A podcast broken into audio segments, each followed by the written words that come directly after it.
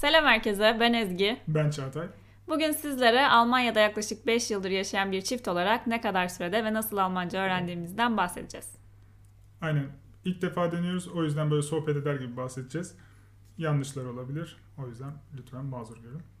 Daha önceki podcastlerimizden birinde Almanca öğrenirken izlenebilecek yollardan bahsetmiştik. Peki ya biz bu yollardan hangilerini izledik ve hangi kaynaklardan faydalandık? Aynen öyle. Hazırsan başlayalım Çağatay. Başlayalım. Soru cevap şeklinde ilerlememizin daha faydalı olacağını düşünüyorum. İstersen seninle başlayalım. Şu an Almanca seviyen ne seviyede? Benim Almanca B1 sertifikam var. Ama yani B1, B2'ye doğru birazcık kendimi hissediyor gibiyim. Hı hı. Zaten zamanla burada pratik yaptıkça e, sertifikan olmasa bile kendini üst seviyeye taşıyabiliyorsun. Elbette yani şöyle normalde B1 sertifikası e, gerekiyordu bana. O B1 sertifikasını alana kadar böyle çok iyi değildim açıkçası. Ama o B1'e hazırlandıktan sonra gerçekten e, Almancamın çok çok çok geliştiğini gördüm. Daha sonrasında da işte B1 aldıktan sonra açıkçası B2 alma ihtiyacı duymadım. Çünkü zorunlu değil benim için. O yüzden şu anda sadece kelime öğreniyorum, günlük hayatımı geliştiriyorum. Yani konuşmaya çalışıyorum kısacası. Ama şu an B1 senin hayatını burada idame ettirmek için yeterli bir seviye. Öyle tabii mi? tabii B1 yeterli çünkü sizi bazı şeyleri artık kendiniz öğrenebileceğiniz seviyeye getiriyor. Ve açıkçası gramer falan B1'de bayağı görüyorsunuz. Hı hı. Yani bir kafeye gittiğinde sipariş verme ya da bir restorana gittiğinde ya da bir problemin olduğu zaman dışarıda konuşabilme gibi şeyleri B1 seviyesinde aslında halledebiliyorsun. Tabii tabii küçük konuşmalar bile yapabiliyorsunuz yani. Hı hı. Bir sorun yok yani bunda yani. Ee, ben de buna katılıyorum. Bence de B1 seviyesi konuşma pratiği ve kelime bilgisi de yeterli seviyede olduğu sürece tabii ki e, hayatı idame ettirme konusunda yeterli bir seviye. Tabii ki de B2 ya da C1 seviyesi olsa daha iyi olabilir ama akademik alanlarda belki daha iyi olabilir. Bu kişilerin hani neye ihtiyacı olduğuna da birazcık bağlı. Ama günlük hayatta B1 çoğu yerde yeterli olduğunu ben de düşünüyorum. B1'in ben eksik yanını şu buluyorum. Örneğin öğrendiğiniz şeyler yani öğrendiğiniz kelimeler ve gramer çok iyi bence. E, O yeterli geliyor bana günlük, gündelik hayatta ama kendinizin öğrenmesi gereken kelimeler birazcık basit. Mesela çok böyle bence elegant değil yani. Yani evet söylüyorsunuz devam konuşmaları e, yani konuşma ilerliyor, sohbet edebiliyorsunuz ama kendiniz bir sürü farklı daha üst kelimelerde bulmanız gerekiyor, öğrenmeniz gerekiyor. En azından bu benim için böyleydi. Ee, yani tabii şimdi aslında bir, ben kursa giderken de hani bu şekilde bahsetmişlerdi bana. Evet B1 iyi bir seviye ama B2 ile B1 arasında basamak olarak şöyle bir fark var. Ee, bahsettiğin gibi kelime ve gramer olarak aslında yani dil bilgisi olarak daha üst bir seviyeye çıkıyorsun. Hani Hı hı. bu elegant olarak da tanımlayabiliriz, advanced olarak da tanımlayabiliriz. Hani Hı hı. dil bilgisi olarak yapılandırmasında. Hı hı. Ee, evet B1'de daha ortalama belki her şeye yapmak derken machen fiilini kullanırken aslında B2'de machen anlamına gelebilecek birçok farklı fiilin ya da kelimenin olduğunu görebiliyorsun başka şeyler içinde. Kesinlikle. Ee, devam edelim. B1 B2 seviyesinde olduğundan bahsettin. Hı hı. Peki ne kadar sürede e, buna geldin? Evet senin için belki bir hedef olmadan önce çok fazla üstüne gittiğin bir şey değildi. Ee, öğrenme sürecini nasıl tanımlarsın? Senin için keyifli miydi, zorlu muydu? Ya valla başta zorluydu. Ben zaten Almanca liseden mezunum. Almancam iyiydi. Daha sonra İngilizce e, üniversiteye gittik. Almancayı tamamen unuttum da. Normalde Almanca benim için keyifliydi yani. Ama ilk işte 3 yıl benim Almanca hiç ihtiyacım olmadı. Yani sokakta falan ihtiyacım oluyordu. Zaten onu da yapacak kadar yap- biliyordum işte sipariş verecek vesaire. Bunları biliyorsunuz, teşekkür ediyorsunuz falan. O yüzden biriyle uzun süreli bir konuşmaya girmediğiniz sürece ki benim girmeme hiç gerek yoktu işimden dolayı. Herkes İngilizce konuşuyor. O yüzden e, ben açıkçası çok iyi öğrenemedim. Daha sonra yani sonuçta şöyle bir şey var öğrenmede. Bir hedefiniz olmalı değil mi? Yani şunu öğrenmem lazım çünkü şu yüzden. Mesela daha sonrasında B1 sevi B1 sertifikası almam gerekti. Buradaki işte vizeler için vesaire. Ve bir anda öğrenmeye başladım. Almancam çok hızlı bir şekilde gelişti. Bir kere senin kurslarını ben defalarca izledim hatırlıyorsan. Daha sonra e, sana da soruyordum tabii ki Hı de. hı. Ama senin kursları izledik, izler, izledikten sonra açıkçası gramerimde hiçbir açık kalmadı. E, açık olan tek şey kelimeydi. Hı hı. Ve tabii ki de elbette ki birebir konuşmaydı. O yüzden de sürekli sürekli konuşmaya çalıştım. Orası çok keyifliydi bence. Yani bir hedef olduktan sonrası ben çok keyifliydi. Bir anda böyle e, Almancam yükseldi. En azından B1 seviyesinde yükseldi. Hı hı. Yaklaşık ne kadar sürdü peki bu hazırlanma süreci ya da sınava hazırlanma süreci? Senin için bir hedef olduğu için soruyorum. Vay yanlış hatırlamıyorsam bir buçuk ay civarı sürdü. Gayet hızlı bir süre aslında. Ama tabii daha öncesinde 3 yıldır Almanya'da yaşıyorsun. Hani kulak dolgunluğu var. Yerli insanların burada sürekli konuşmalarını Hı hı. duyuyorsun. Bu çok büyük avantaj. Kesinlikle katılıyorum. Ve sürekli işte yazıları okuyorsunuz. Yani beynin bir Almanca havasına giriyor böyle. Evet bu, bu... bir avantaj yani. Pardon lafımı böldüm. Yok, bu bir avantaj yani bence. Hani sen kendinden düşünsene mesela sen buraya ilk geldiğinde e, böyle konuşmalarında falan zorlandığın oluyordur. Tabii ki ben ilk geldiğimde ilk 6 ay neredeyse hiç konuşamıyordum. Ama ondan sonra sen mesela devlet dairelerine gittin. Orada konuşmak zorunda kaldın. Telefonda konuşmak zorunda kaldın. Ben sana baktığımda senin konuşma ilerliyordu. Evet evet yani kursa gittiğim zaman ders aralarında konuşmak istesem de ya da derste hani e, derse katılımı sağlamaya çalışsam da bir türlü olmuyordu gerçekten. Ama bu mecburiyet kısmına kesinlikle sana katılıyorum. E, mecbur olduğun zaman evet çoğu zaman Translate'den çevirip kafamda anlamaya çalışıyordum. Yani sadece çeviriye bakmıyordum. Neden böyle diye anlamlandırmaya da çalışıyordum. Ama mecburiyet e, bu işi çok hızlandıran bir kısım kesinlikle ve burada yaşamak da tabii ki de büyük bir avantaj. Kesinlikle. Bence mecburiyet seni e, bir kısma kadar yani mesela orta seviyeye kadar mesela veya da diğer insanların seni rahatla anlayacak seviyeye kadar çok rahat getiriyor. Seni de onları anlayacak seviyeye kadar. Ama daha sonrasında işte e, senin bunu bir şekilde artık desteklemen gerekiyor. Tabii. Yani işte ne bileyim araştırmalar yapman gerekiyor, kelimeler öğrenmen gerekiyor, ne bileyim kurslar alman gerekiyor. Ve farklı kaynaklardan yararlanmak gerekiyor. Çünkü benzer kaynaklardan yararlandıkça yine aslında kendimizde bir böyle fanus gibi bir şey oluşturmuş oluyoruz ve onun dışında çok fazla çıkamıyoruz. Aynen mesela o kitaplarda falan oluyor böyle işte şu ünite şu kişiler falan sürekli kişiler falan değişiyor falan ama yani güzel ama yani o böyle dediğin gibi o sen o bir baloncuğun içindesin ve orası senin e, rahat alanın oluyor. O rahat alanın dışına çıkman lazım. Ne yapman lazım? Mesela haber izlemen, e, haber dinlemen Hı lazım. hı. Veya ne bileyim sen e, tavsiye ediyorsun ya kanalında çizgi film. Bunları dinlemek lazım. Bunlar hi- hiç kolay değil ilk başta. Tabii ilk başta her şey zor ve dediğin gibi sadece atıyorum bir dil bilgisi kitabına bağlı kalmak ya da kurs kitabına bağlı kalmak yerine çizgi film, seviyeye göre film izlemek ya da haber okumak, metinler okumak da tabii ki de oldukça önemli. Ee, sana sormak istediğim bir diğer soru ise kurslarda dil bilgisini çok iyi bir şekilde aldığını fakat kelime bilgisini çok fazla geliştiremediğini söyledin. Hı hı. Peki bunu bu eksikliği gidermek için ne, ne gibi şeyler yaptın? Yani şöyle zaten dediğim gibi bir cümleye bakınca gramerini anlıyorsunuz ama kelimeyi bilmiyorsanız hani bir parça artık tahmin gücünüz gelişiyor. Bu bir avantaj onu söyleyeyim. Fakat kelimeyi geliştirmek şart. Çünkü aynı şeyin tersi de geçerli. Grameri bilmiyorsanız mesela ama kelimeleri biliyorsanız o zaman yine gidişattan anlayabiliyorsunuz vesaire. Hı hı. Ama tam anlamak için ikisini de iyi yapmak lazım.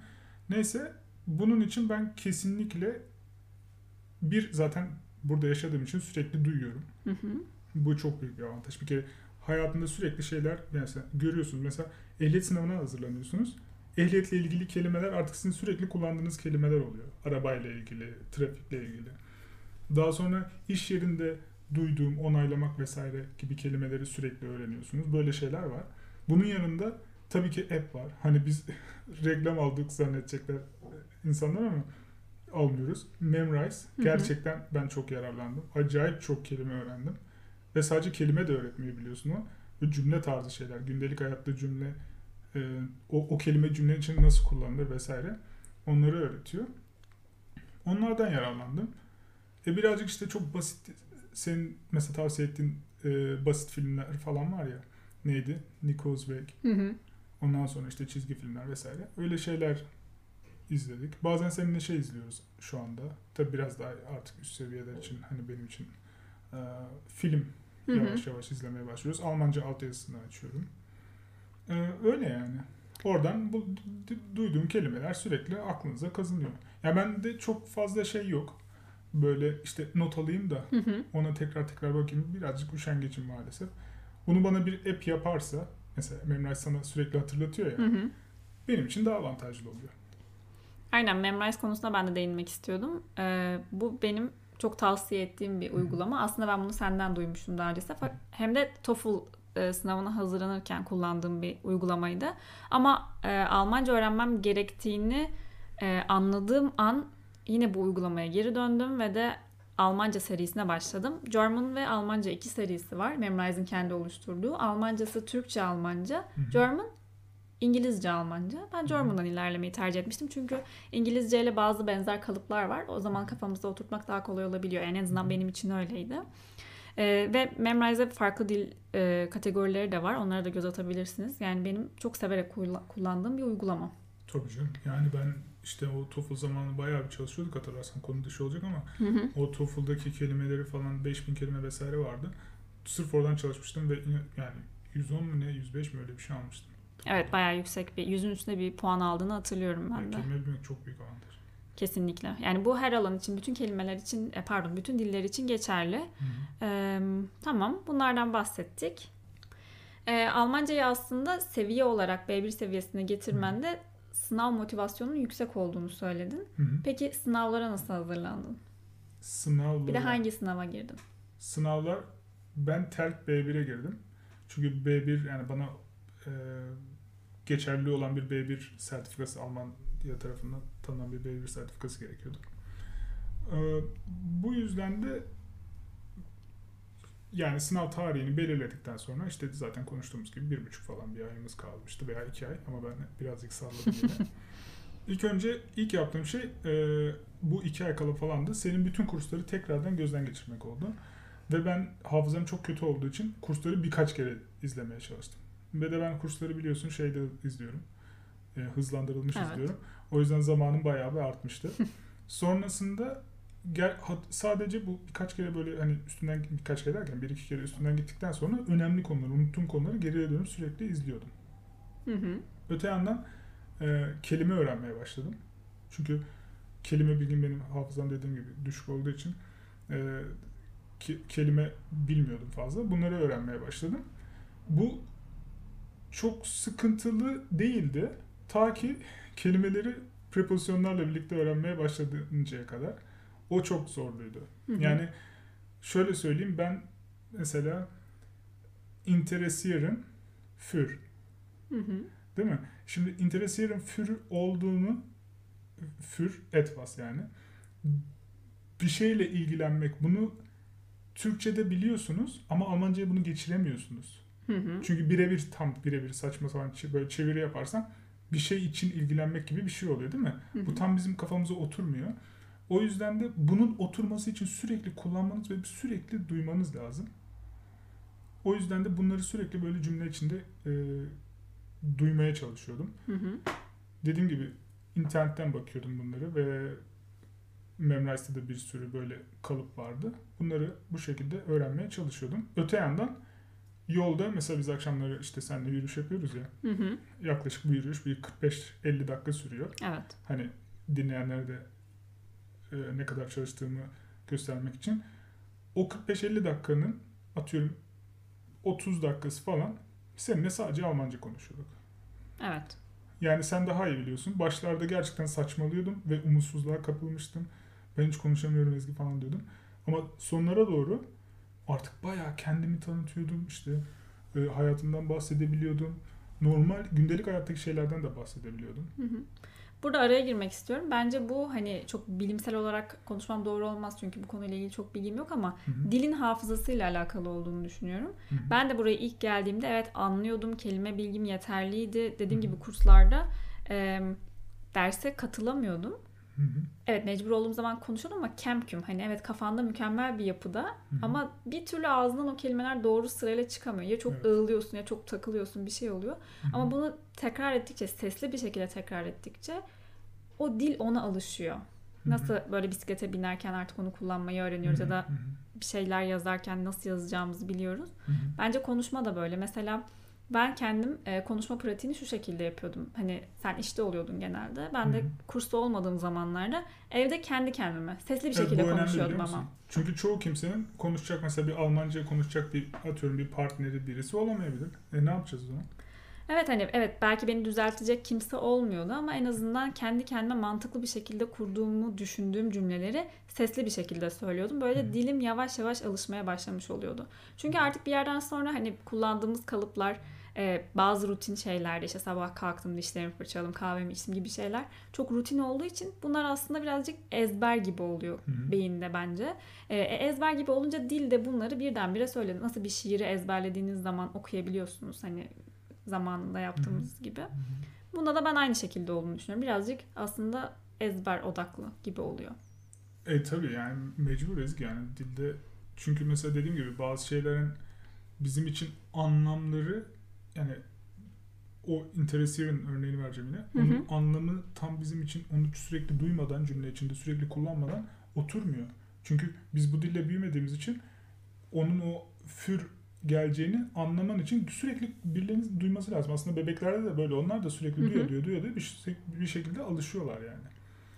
Ben bir de sana şunu soracağım. Sence şimdi sınava çalışmakla ilgili soru sordun ya. Hı hı. Sınava çalışırken sence dinleyenler sınava yönelik mi konuşsunlar? Çünkü biliyorsun sınavda çıkacak şeyler belli aşağı yukarı. Hı hı. Yoksa genel her şeyden mi konuşmalılar? Şimdi Biz evet seninle nasıl yaptık bir de yani hı. benim için nasıl yaptık onu da söylersen iyi olur.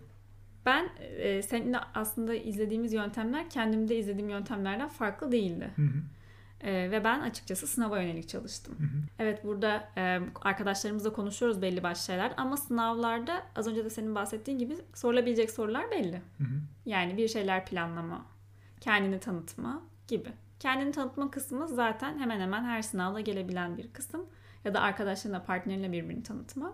Evet planlamalarda neyi planlayacağınız tamamen sürpriz. Hani bir taşımayı da planlayabilirsiniz, bir parti de planlayabilirsiniz. Hı hı. Ama eğer planlama ile ilgili e, bir şeylerle ilgilenmek mesela işte yiyeceklerle, içeceklerle kim ilgilenecek gibi şeyleri biliyorsanız zaten ona ada- adapte olmak kolay olacaktır. Ben de bu şekilde yaptım. Ben de şöyle düşünüyorum. Hem sınava yönelik çalışmamız lazım. Hatırlarsan biz konuları seçiyorduk. Atıyorum işte parti organizasyonu, eve boya badana yapılacakmış, nasıl yardım edeyim falan filan bir sürü böyle konu. Bunların hepsini öğreniyorduk. Ama bunu da böyle sadece sınava yönelik çalışırsam bunun dışında bir şey gelirse sürpriz yaşayıp ters köşe olabileceğini düşünüyorum. O yüzden spontane de konuşma, konuşabilmen lazım. Mesela biz seninle nasıl yapıyorduk? Normal sınava yönelik çalışıyorduk değil mi? Kendini tanıtma falan artık bunları fix. Yani çünkü kendini tanıtmanın geleceği yüzde yüz. Ve bu fixti. Ama mesela bir şey organizasyonda ne yapı ne geleceğini bilmiyorduk. Evet. Tamam her şeyi çalıştık ona yönelik ama onun dışında spontane de konuşuyorduk. Mesela bugün ne yaptın? İşte işe nasıl gittin? İş yemeğinde ne yediniz? Vesaire vesaire. Bu tarz şeyleri de sürekli konuşursan bence spontane konuşma özelliğin gelişiyor. Tabii ki aslında bu şöyle sınava yönelik çalışmaktan kastım evet belli başlı kelimeleri öğrenmek Hı hı. ama bunları ezberlememek. Dediğin gibi eğer ezber ezbere dayalı bir sınava çalışma olursa Hı hı. senin de bahsettiğin gibi sınavda bir hani şaşırma durumu olabilir Hı hı. ve hani zaten çok kısa bir süreniz var. Hı hı. O sürede cevap bulamayabilirsiniz ve bu sınavınızı engelleyebilir. Ya mesela benim partner şey demişti yani ben ben yapmayacağım dedi. Hı hı. Ben öyle bir de kalmıştım ki aa dedim ne yapacağım falan filan. Ama tabii sınavda herkes kendi puanlanıyor. Aynen. Ben hoca dedi ki o zaman benle devam et demişti. Ben hocayla devam etmiştim. Her şey yolunda gitmişti. Ve çalıştığımız konulara çok benzer bir konu çıkmamıştı. Yani bana şey çıkmıştı. Ee, akşam yeni bir tarif öğrenmiş arkadaşım. Beni yemeğe davet etmiş. Ben de işte ne yapabilirim? Yani nasıl yani ne getirmeliyim, ne zaman gelmeliyim vesaire. Hı hı. Ya tabii aslında benzer işte. Ne zaman gelmeliyim falan bunları sen de çok çalıştığımız için onları falan hemen tabii aklımdan kullanmıştım hemen.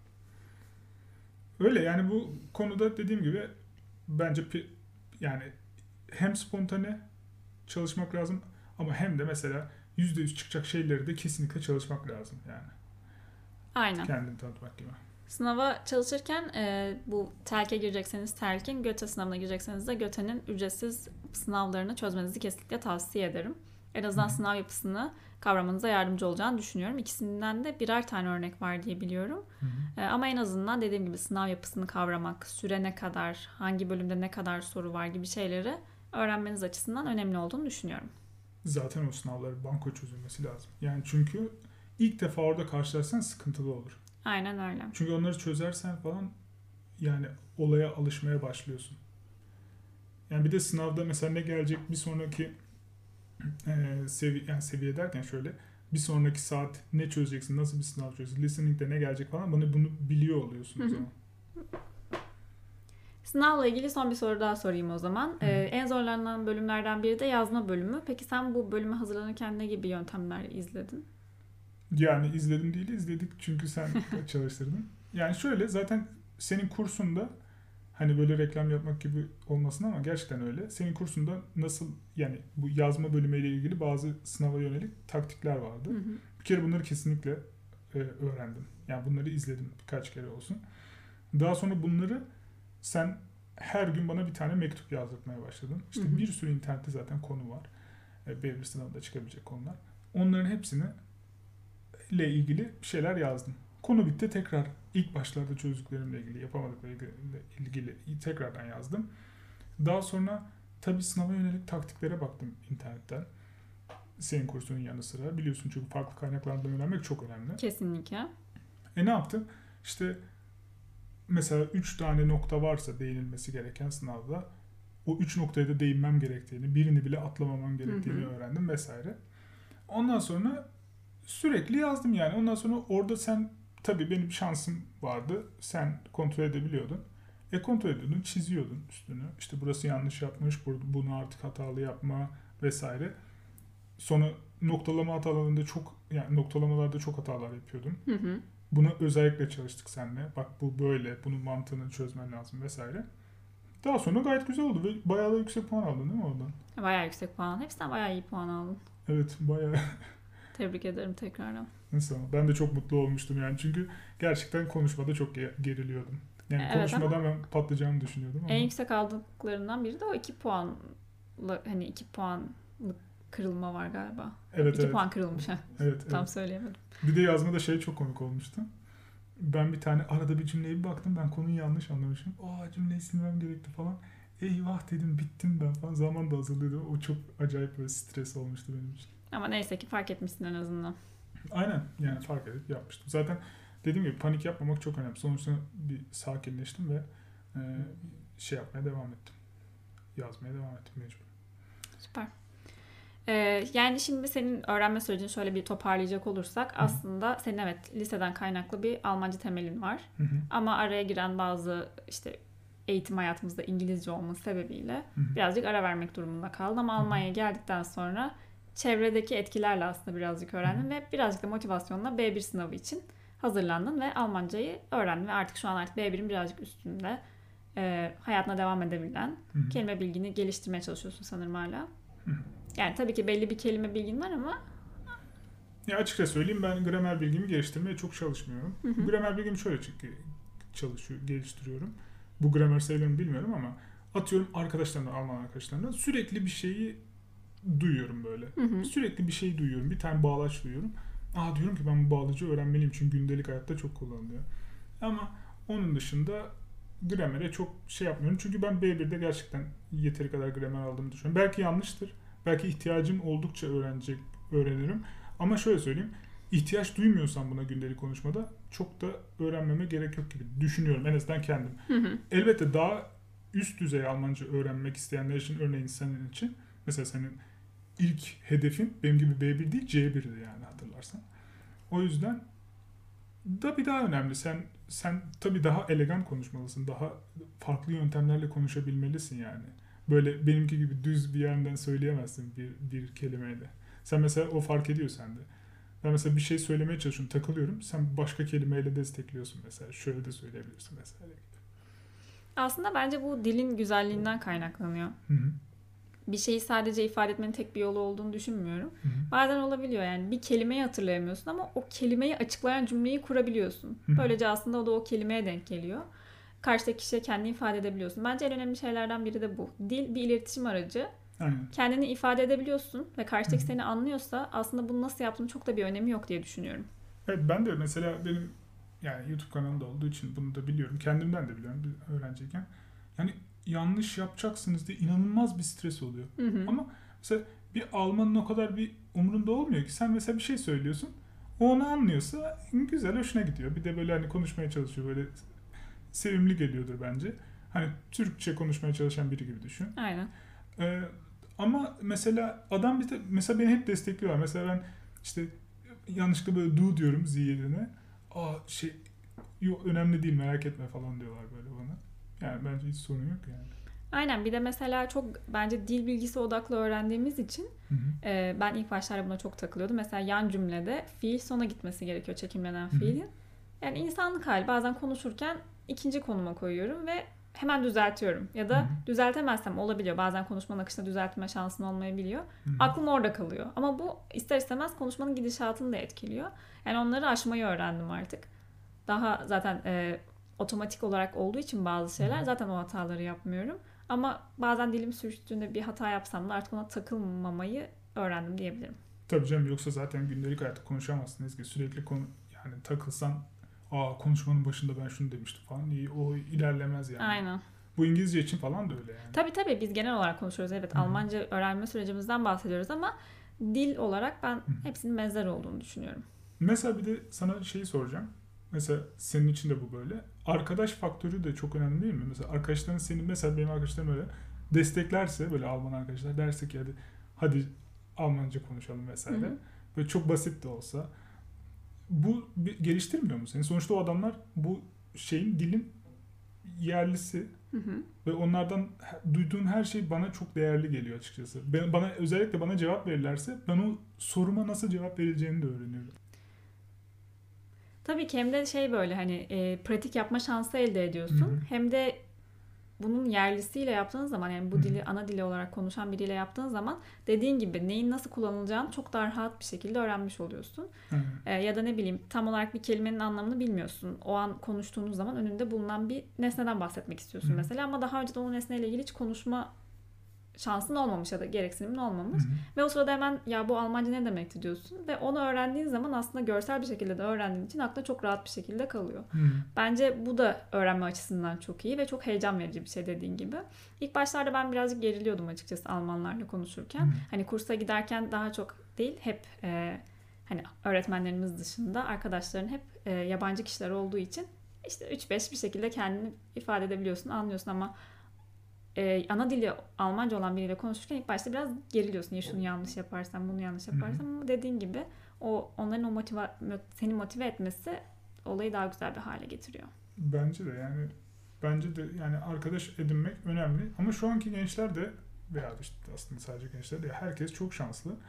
Ee, çünkü mesela şu an internete girsen bir sürü farklı kaynakta arkadaş bulabiliyorsun. Hani dil bakımından Hı e, hı. konuşabileceğin vesaire. Bence bu çok değerli yani. Çünkü yerlisinden öğrenmek dediğim gibi ben yerlilerinden duyduğum şeyleri mesela çok yüksek frekanslı mesela çok fazla sayıda duyuyorsan bir şeyi bir bağlaç olsun bir kelime olsun bir soruya bir cevap tarzı olsun kesinlikle ona bakıyorum ve onu unutmuyorum. Yani mesela kendim ezberlemeye çalışsam o kadar iyi öğrenemem onu. O kadar duymak yani onu duyunca daha iyi öğreniyorum. Bence bu konuda diziler de önemli bir rol oynuyor. Kesinlikle canım. E, filmler çok önemli bir rol oynuyor mu bilmiyorum. Çünkü filmler genelde 1-1,5 saat uzunluğunda oluyor. Hı hı. Daha doğrusu 1,5-2 saat uzunluğunda oluyor. Hı hı. Ama bir dizi genelde böyle 6-7 bölüm uzunluğunda oluyor en az.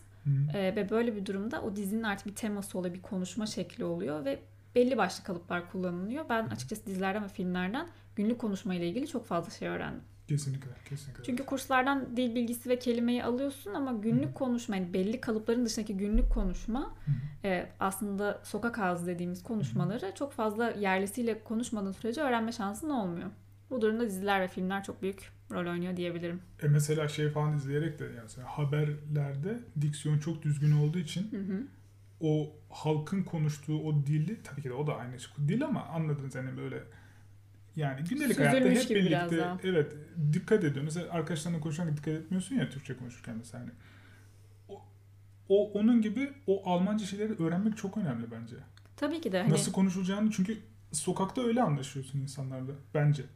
tabii ki mesela biz şu an Türkçe konuşurken bile araya mesela diyorum, yani Hı. diyorsun, hani diyorsun, Hı hı. ya diyorsun, ay diyorsun. Hani bu kelimelerin de aslında Almanca'da karşılığı var ama bunlar kursta çok fazla öğrenilmiyor. Çünkü Hmm. tam bir karşılığı kendi dilimizde yokmuş gibi geliyor. Ama nasıl bizim eslerimiz varsa, işte araya ka- kaynaştırdığımız kelimecikler varsa aslında bunlar Almanca'da da var Yani also. gibi. Aynen. Also mesela ben kurslarda bilmiyorum ama öğretildiğini zannetmiyorum. Ben açıkçası öğrenmedim ama tabii ki belki öğretiliyordur. Yani ben also gelmiş bence bir, bir yanlış olup biliyor olabilirim ama mesela yani gibi bir şey. Also. Hı hı. Yani. Bu, ama bunu mesela çok duymasam bunu mümkün değil yani anlamına bakarak anlayamam.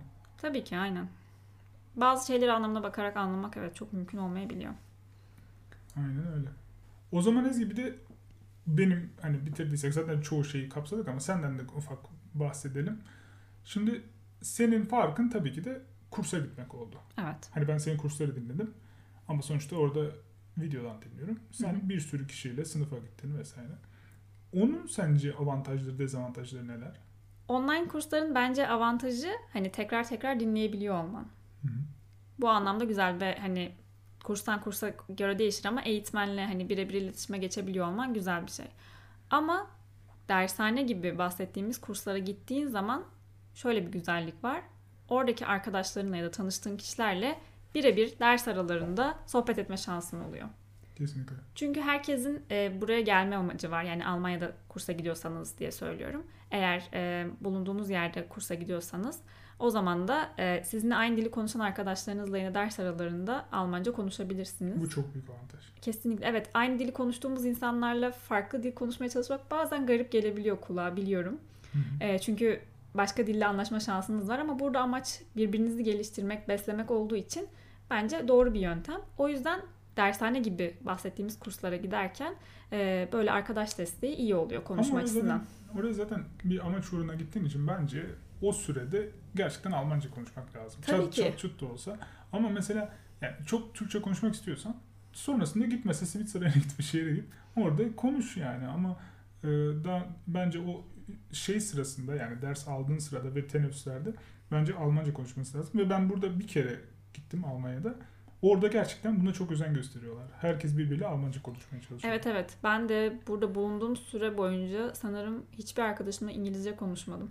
Çok zorlandığımız zamanlarda günümüzde bile bazen hani bir kelime olur ya yani konuşma sırasında aklına gelmiyor. İngilizcesi daha basit geliyor.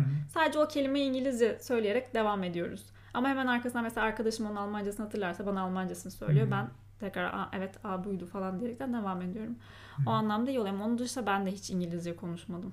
Ben de zaten bu e, online ve fiziksel kurslar bence birlikte olmalı. Mesela fiziksel kurs alıyorsan online kurs da alabilmelisin. Almalısın. Çünkü dediğin gibi sürekli sürekli aynı şeyi tekrar etme hakkına sahipsin. Online'de fiziksel kursta böyle bir şeye sahip değilsin. Ama mesela daha sosyal öğrenmeyi seviyorsan online kurs alıyorsan da fiziksel kursa gitmelisin. Ki böyle diğer insanlarla böyle kaynaşıp onlarla da görüşebilir. Ama mesela ben şeyi sevmiyorum. Yani ben derste oturup dinlemeyi biliyorsunuz oldu bunu pek fazla Hı hı. sevmiyorum. Ee, sıkıcı geliyor. O yüzden e, hani bana göre değil fazla. O yüzden devam edemedim. Ama yoksa devam ederdim. Onun dışında mesela tamam B1'e kadar konuştuk. Peki B1 sonrası sence yani nedir yani? Ne ne fark var yani? Tamam ben, ben diyorum mesela gramer e, oldu. Grameri öğrendim. Peki sen benim üstüme ne öğreniyorsun? B2, Yani- C1. Aslında az önce bahsettiğim gibi bir şeyleri daha farklı şekilde ifade etmeyi öğreniyoruz. Hı hı. Em, B1 yani günlük konuşmaları halledebilmek için gerçekten ben yeterli olduğunu düşünüyorum. Tabii ki de yeterli kelime hı. bilgisiyle. Ama B2 gerçekten farklı bir boyut diyebilirim. Hı. İlk başta göz korkutucu gelebilir. Ben gerçekten çok korkmuştum kursa giderken. Çünkü birdenbire bütün kelimeler aşırı zorlaşıyor. Ya aynı anlama gelen kelimeyi öğreniyorsun ama birazcık daha farklı ifade etmeyi hani advanced seviyede, ileri seviyede ifade etmeyi öğreniyorsun. Aynı şekilde bağlaçlar için de geçerli ve aralarındaki aslında çok minik farkları öğreniyorsun. Hani evet belki ikisi de aynı anlama geliyor ama birini sadece şöyle bir durumdayken kullanabiliyorsun. Diğerini her durumda kullanabiliyorsun o anlama gelen gibi. Aslında dediğimiz gibi gramer bitmiyor. Sadece gündelik konuşmada yetecek olan gramer B1'e kadar bitiyor. Ondan sonrasında tabii ki de gramer devam ediyor.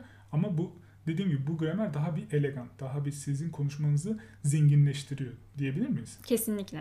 Hı. Ee, B2 ile C1 arasında öyle bir geçiş süreci yaşamadım ama Hı hı. gerçekten B1 ile B2 arasındaki o geçişte birazcık zorlandım. Hı. Hatta e, B2 sınavına hazırlanırken bayağı korkuyordum hani nasıl yapacağım. Çünkü yazma bölümü oldukça zorlayıcıydı. Hı.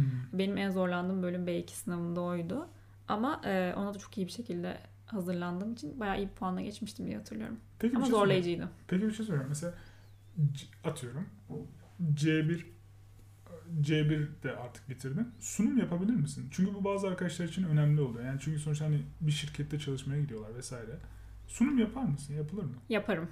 Zaten biz kursa giderken e, hem B2'de hem de C1'de sunum yaptık. Hı hı. E, ikisi de bizim belirlediğimiz konular etrafındaydı ama mesela B2 kursunda e, ünlü bir Almandan bahsetmen gerekiyor. Hangi alanda olduğu önemli değil. E, C1 kursunda sanırım tamamen sana bağlı bir konu seçmen gerekiyordu ama önemli olan grafik üzerinden konuşabilmekti. Ha, bayağı artık veriyi de yani Evet, Grafikleri yorumlama, e, yani yaşa bağlı olarak ya da cinsiyete bağlı olarak grafikler artmış, azalmış, yıla bağlı olarak nasıl bir artma, azalma olmuş ve bu neye bağlı olarak olmuş diye yorumlama şeklinde de devamı gelmesi gerekiyordu bu sunumlarımızda.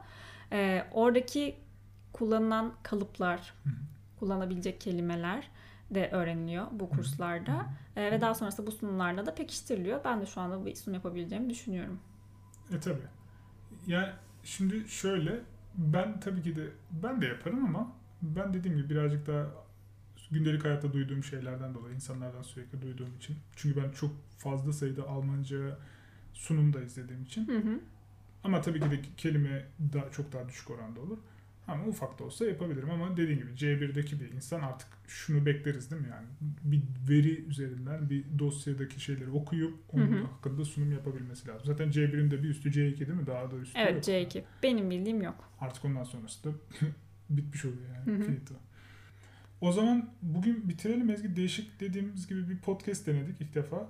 Sevilirse devam ederiz. Aynen. Ee, bununla ilgili e, yapabilirsem Instagram'da da bir post paylaşmayı düşünüyorum. Düşüncelerinizi Instagram postunun altına yazabilirseniz çok mutlu oluruz. En azından biz de sizden böyle bir geri dönüş almış oluruz. Olumlu ya da Aynen. olumsuz. Ona göre e, devam edebiliriz. Hangi Değilse- platformlara koyacaksın? Çok pardon. Bunu Spotify, Apple ve de Google Podcast'ta bulabilirsiniz. Bu podcast'te sizlere ne kadar ve nasıl sürede Almanca öğrendiğimizden bahsetmek istedik soru cevaplar şeklinde. Ee, benim detaylı bir şekilde nasıl Almanca öğrendiğimi dinlemek isterseniz YouTube videosuna göz atabilirsiniz. Bunun da linkini açıklama bölümüne bırakacağım. Benimki de vardı sanırım değil mi kanalda? Senin de sınava hazırlanma sürecini detaylı bir şekilde anlatan bir video vardı ve altında bol bol kaynak vardı. Çağatay'ın hangi kaynaklardan hı. yararlandığından bahseden. Dilerseniz o videoya da göz atabilirsiniz. Onu da aşağı eklersin. Aynen. O zaman bizi dinlediğiniz için teşekkür ederiz. Dediğimiz gibi ilk defa böyle bir şey denedik. Sevilirse devam ederiz. Başka başka konularda. Almanya ile yaşamda olabilir. Almanca öğrenmekle ilgili de olabilir. Bu konularda. Bakalım. Aynen düşüncelerinizi ve önerilerinizi bahsettiğim Instagram postumun altına bekliyoruz. O zaman bizi dinlediğiniz için teşekkürler. Görüşmek üzere. Görüşmek üzere.